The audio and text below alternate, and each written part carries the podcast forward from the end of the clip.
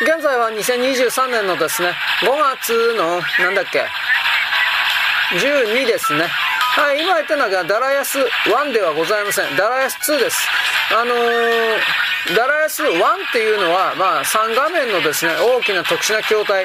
そして、そこからですね、ちょっと前にやった忍者ウォーリアーズに行ったわけですが、で、そこからですね、何年後に出たか知らないんですけど、3画面ではなく2画面のあのダライアスというものの続編というかそういうものが発売されました。もちろん筐体売りというかそういう形になっておりますけれど、えー、何だったかな。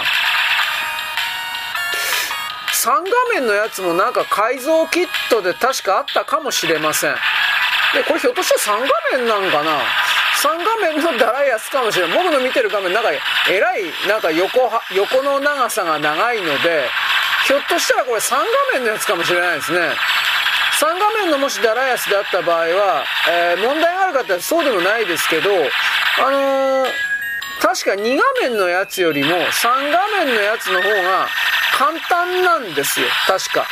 あのー、後ろに下がって逃げることができるという言い方になりますけど、2画面のやつはその画面1個足りないんで、えー、画面が狭いんですよ。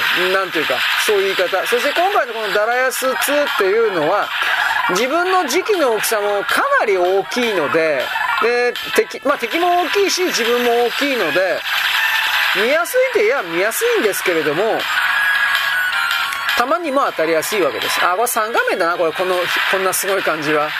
ということで何がもうあっという間に終わっちゃいましたね。ななんかよくわかんない間に。このゲームにおいてはですね曲もまあやっぱり先鋭的であったとは思います。だから新しい概念として何だったかなこれ。確か堂々とねマニュアルかなんかに核爆弾って書いてあったはずだと思うんですよ。これあの画面のボス対ボス戦という時にですね画面の端っこから現れるという風な形になってます。核爆弾というか核地雷というかなんかそんなんじゃなかったかなと思うんですけど。でえっとね武器においてはこれなんだあ今爆発しましたね。核地雷ですね。でのダラヤス2の特徴的なのは今こうタツノオトシも出ました。でさっきあのシーラカンスも出ましたけれどもダライアス1におけるボスキャラがいわゆるこの中ボスというか雑魚キャラで出てくるんですよ。あこれ3画面だなこれどう考えたって。あでまあどうですか弱い手は弱いんだろうけどこれとにかくね画面が狭いんでね時期も大きいし敵の弾も大きいあのはなんていうかな避けづらい。確かそうなんですよ。でやたら敵が硬いというか、まあ、ゲームバランスがそもそもそういう風に最初から作ってあるという言い方ではあります。いやこれはどうなんですかね。真上に撃てるレーザーなんかあったかしら。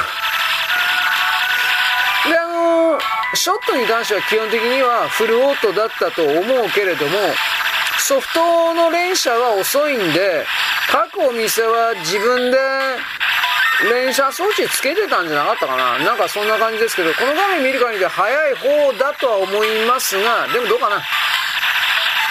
本当に速い連射装置っていうのは、あれなんですよね。あのもう繋がってるんでね、あの画面同期と合わせちゃうという風なシンクロ連射って言葉だったと思うけど、それやってるんで、相当速いわけです。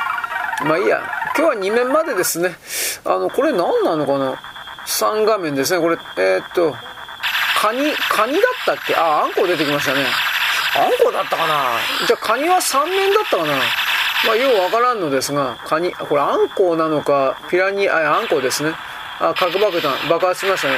これすぐ死んじゃいました。これ、これ、イージーモードかなんかになってんのかな？ちょっとわかんないです。まあ、画面に関しては、もちろん、パート1よりも綺麗になってんだろうと思うんだけど、あ、これ、ボスの続きですか。えー、トラフグですかね。なんかそんな感じですね。だから、綺麗になってるとは思うんですけど、